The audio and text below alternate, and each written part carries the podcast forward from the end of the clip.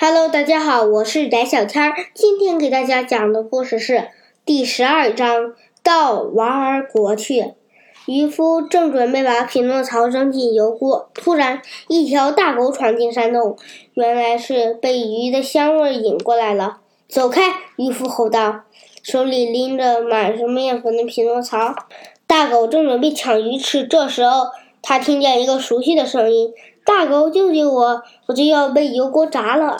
大狗马上认出了渔夫手里的匹诺曹，于是他猛地跳到半空中，咬住了匹诺曹，用牙齿把它叼在嘴里，闪电般地冲出了山洞。大狗一直跑到一个安全的地方才停下来，把匹诺曹放在地上。我该怎么感谢你呢？匹诺曹说：“不用谢。”大狗说：“您救过我的命。”善有报恩，在这个世界上，大家应该互相帮助。说完，他面是微笑地跟匹诺曹握了握手，接着他们就告别了。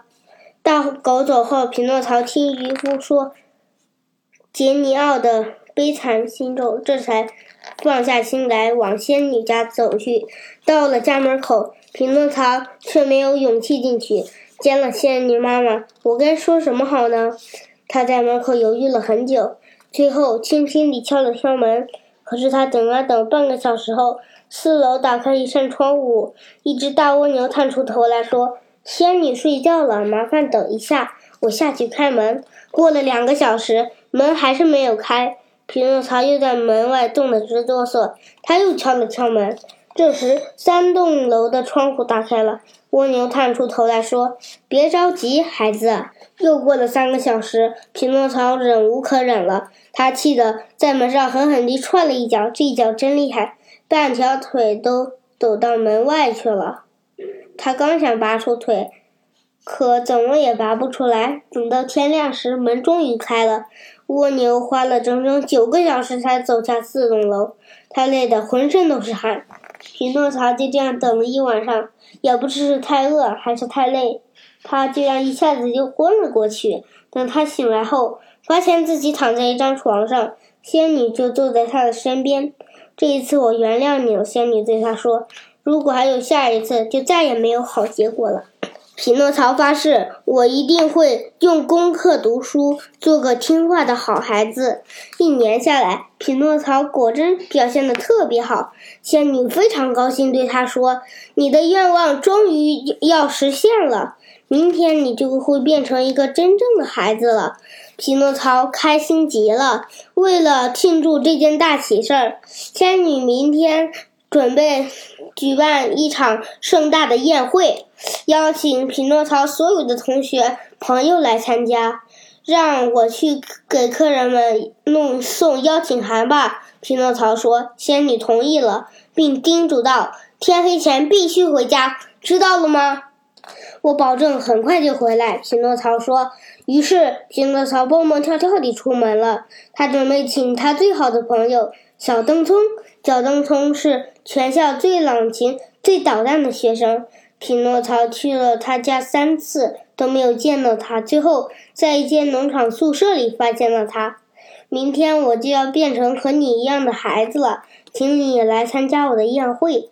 抱歉，我今晚要离开这里。小灯聪说：“你要去哪里？去娃儿国，一个全世界最幸福的国家。”小灯聪说：“在那里没有学校，也没有老师，没有书本，孩子永远不用学习，多好的国家呀！”匹诺曹羡慕极了。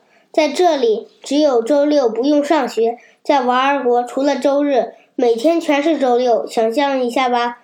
假期从一月放到十二月的最后一天，可是总虽然我没去过，可我完全能想出来那有多好玩。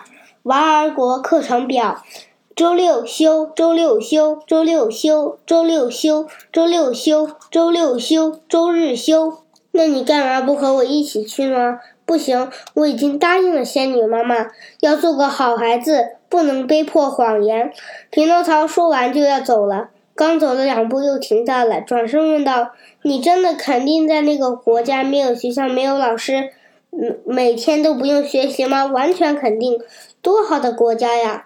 匹诺曹犹豫了很久，狠下心说：“再见，小灯聪，一路平安。”再见，匹诺曹。说完，匹诺曹开始往家走。他又转身问小灯聪：“你什么时候出发？”“两个小时之内。”这时，远处有一点灯在往这边移动，还能隐约听到铃铃喇叭和喇叭声。我接我的车子来了，小灯聪高兴地跳起来。匹诺曹，你要去哪儿？我决定。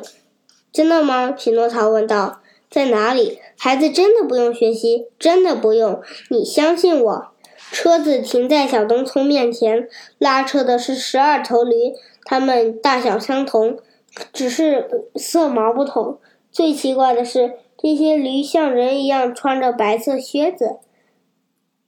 赶车的车夫笑着问小灯聪：“你也要去瓦尔国吗？”可是车上已经没有空位了，瞧，挤满了。我可以凑合着坐在车沿上。小灯聪说：“看着跳上去，骑在车沿上。”那你呢？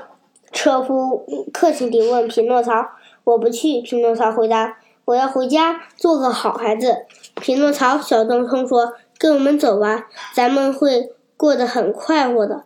可我答应了仙女妈妈。匹诺曹低着头说：“别管那么多了，和我们一起去玩吧。”似乎全车的人都在喊。